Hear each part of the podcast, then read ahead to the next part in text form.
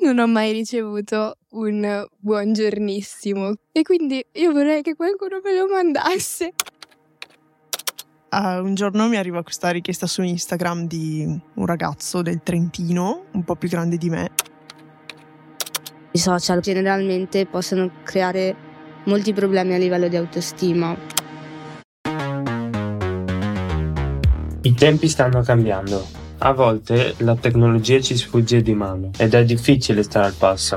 Nascono incomprensioni reciproche e possiamo sentirci disconnessi anche online.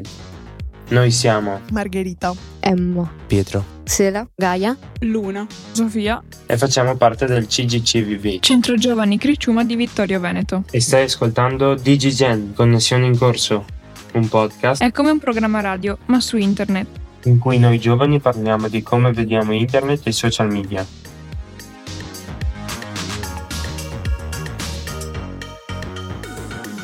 Ecco come funziona il nostro format. Abbiamo ricevuto alcune note audio via WhatsApp da genitori incuriositi su come viviamo i social e la tecnologia. Entro la fine dell'episodio vi faremo conoscere il nostro punto di vista, in modo da aprire un canale di connessione tra generazioni.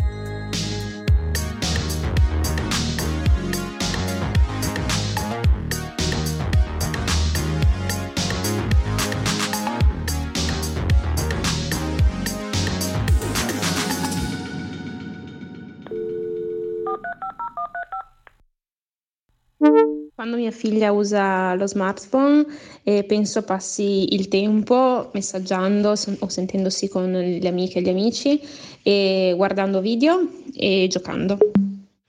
Io mi chiedo cosa facciano tutte quelle ore davanti allo schermo. Beh, io cazzeggio tutto il tempo, ne sono consapevole. Credo che i miei genitori lo sappiano e adesso che dove sono ora non prende internet, non so cosa fare la sera, quindi mi metto a leggere qualcosa, torno alle radici. Boh, magari comprendono una parte di quello che facciamo e credono che sia tutto, però non, non passiamo, tipo, almeno io personalmente non passo tutto il tempo sui social, o quanto lo faccio però. Cioè mi metto anche a leggere informazioni, cose di cultura generale o dati, diverse cose.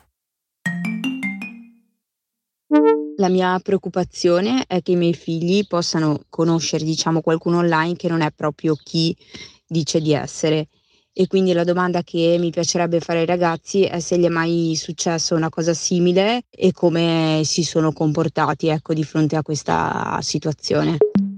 Allora, uh, un giorno mi arriva questa richiesta su Instagram di un ragazzo del Trentino, un po' più grande di me.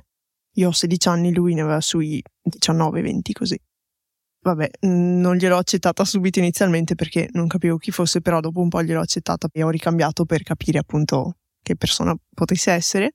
Abbiamo parlato per tanto tempo, pomeriggi interi, e dopo un po' abbiamo anche fatto chiamata, ho guardato un paio di film appunto in chiamata, videochiamata, e poi appunto ci siamo organizzati per vederci dal vivo.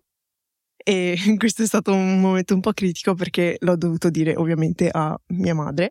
E lei si è spaventata tantissimo perché ha detto che non potevo avere idea di chi fosse effettivamente perché appunto stava in un'altra regione e non l'avevo mai visto dal vivo. Però l'ho convinta e le ho detto che sapevo che concretamente esistesse questa persona che si chiamava in quel modo, eccetera. E quindi lui ha preso il treno e è venuto qua e io sono andata a trovarlo con mia madre e lo abbiamo salutato e lei ha visto che non c'era nulla di cui preoccuparsi e è restato anche a dormire non solo nella nostra città, ma a casa nostra.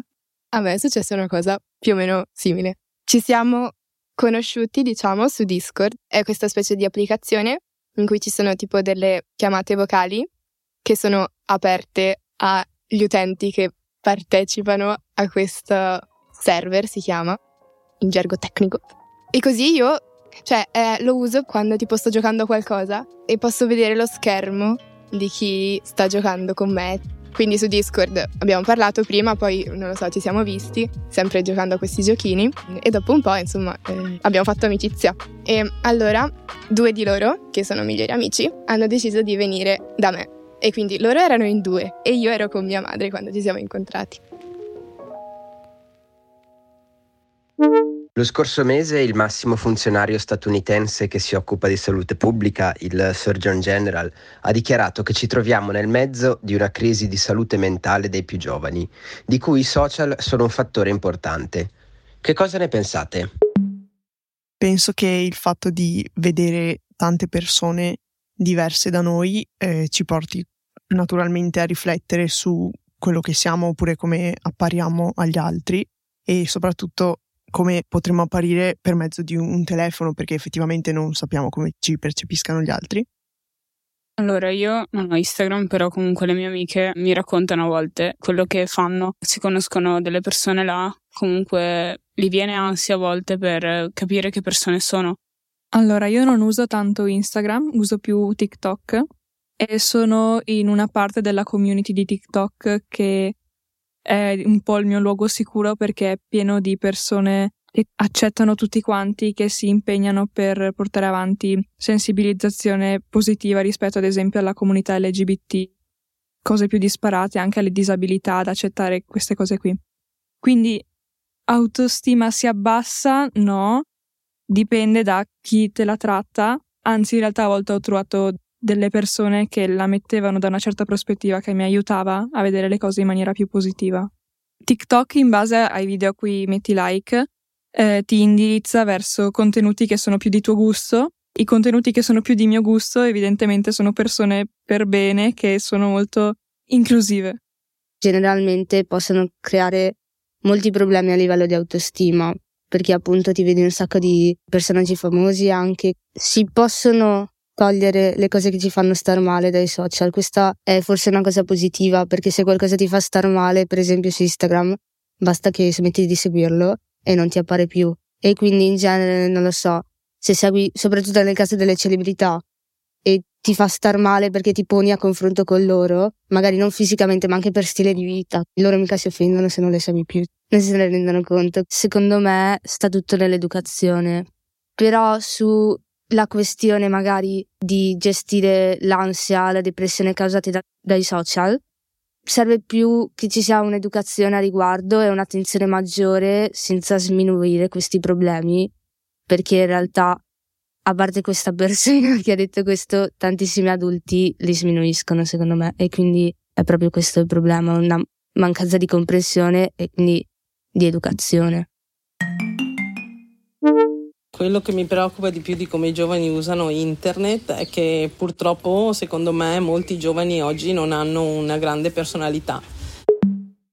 Sicuramente influenzano i social sulla mancanza di personalità, però penso che sia anche dovuto a, all'epoca al fatto che nei ragazzi più piccoli ci sia questa mancanza, anche perché, ad esempio, mi viene in mente quelli che durante il Covid hanno fatto i tre anni di medie in D A D.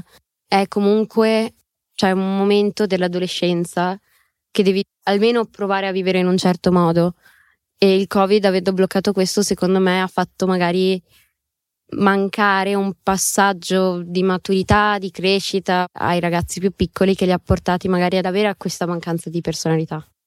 Secondo me ha un fondo di verità. È vero che c'è questa cosa di adeguarsi tanto alla massa, perché è molto più facile vedere la massa con i social, perché appunto le cose si diffondono, queste cose qua. Cioè, allo stesso tempo si conoscono un sacco di, di cose diverse. Nel senso che se tu vai sui social hai modo di vedere stili di vita, personalità, modo di vestirsi, modo di affrontare le cose in modo diverso, e quindi c'è molto di più riflettere sulla propria personalità, quindi molto di più ispirarsi a altre persone, però magari prendendo spunti da diverse persone, e quindi crescendo, secondo me, alla fine forse è un modo migliore per trovare ciò che è più adatto a te, senza doversi per forza conformarsi a quell'unico modello che puoi vedere nel tuo paesino. Buongiorno, ho una curiosità per voi. Vedo tanti genitori che mandano messaggi di buon lunedì, buon Natale, eccetera. E cosa ne pensate quando li ricevete? A me non piace riceverli perché mi sembra un copia e incolla senza sentimenti, e quindi... Allora, io non ricevo messaggi del buongiorno, quindi non ho voce in capitolo. Eh, mi piacciono quelli del compleanno, perché quelli del compleanno vuol dire che si sono ricordati che io compio gli anni. perché non ho la data da nessuna parte del mio compleanno, a meno che non mi abbiano hackerato. Quindi si ricordano di me, mi fa piacere. Il buongiorno neanche io li ricevo tanto, tranne da mia mamma quando lavora. Se no il buon Natale devono farmeli quelli che non ci vediamo quasi mai. Se sono parenti stretti me li fai di presente, se no mi dà fastidio.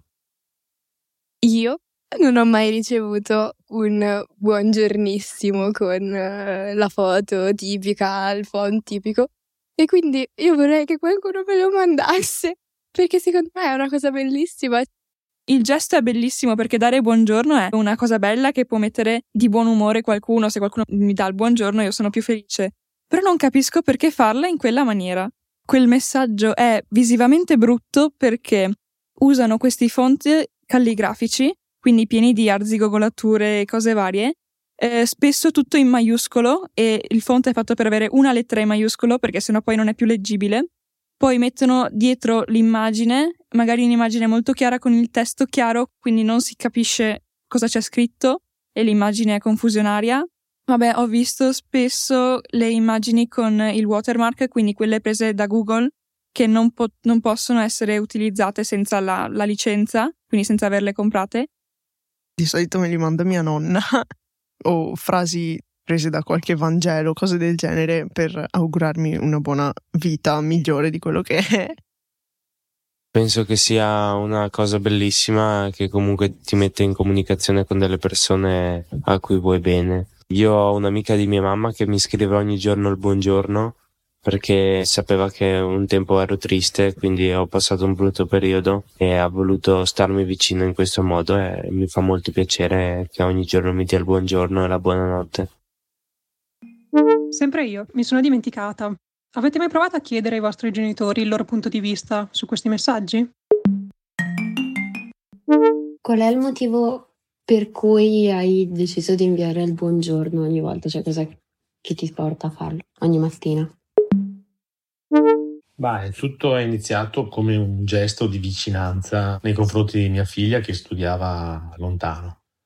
Mandargli tutte le mattine un messaggio con un'immagine di un prato fiorito, di un mazzo di fiori, di un animale domestico nostro, eh, mi sembrava di stargli più vicino che magari sentirla occasionalmente al telefono. Considerando il mio lavoro, che a volte mi porta lontano, non per tanti giorni, non essendo presente in famiglia tutte le mattine, oppure eh, il fatto che mi alzo presto al mattino e vado a lavoro presto, che ancora tutti dormono, inviare anche a loro un messaggio quotidiano mi dà un senso di vicinanza. Non è che io gli invio il messaggio e loro sono i beneficiari, ma sono io stesso il beneficiario di questa vicinanza, nel senso che mi sento più vicino a loro e sento loro più vicini a me. Prima, anche quando ne parlavamo tra di noi, ci ridavamo sopra, facciamo le battutine, e anzi tante volte gli rispondevamo con delle foto non per prendere in giro ma per scherzarci sopra, perché la, pen- la prendavamo come una cosa molto leggera. Non pensavamo ci fosse dietro tutto questo ragionamento e tutta questa emotività, perché mio papà già di per sé di suo è una persona mo- non molto però chiusa, e sentirgli dire queste cose ci ha fatto percepire in un modo completamente diverso il buongiorno da parte sua. Quando lo vedo adesso alla mattina mi sembra una frase stupida, però è un tipo uno scalda, scalda un po' il cuore.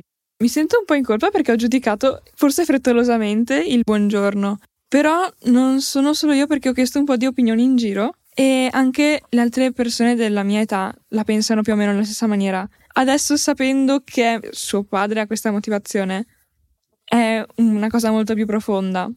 Cioè, è comunque una bella riflessione, quindi dopo che hai detto questa cosa, se io fossi nei panni di Gaia mi farebbe ancora più piacere riceverlo e quindi lo vorrei proprio. E quindi internet ci connette o ci disconnette? Beh, dipende da come lo usiamo. L'importante è essere consapevoli e usarlo in modo responsabile. Grazie per averci ascoltato. Se ti è piaciuto lascia una recensione o commenta con suggerimenti per i nuovi episodi. Noi siamo Emma, Gaia, Pietro, Sofia, Marghe, Luna, Sela. E questo era il primo episodio di DigiGen: Connessione in Corso.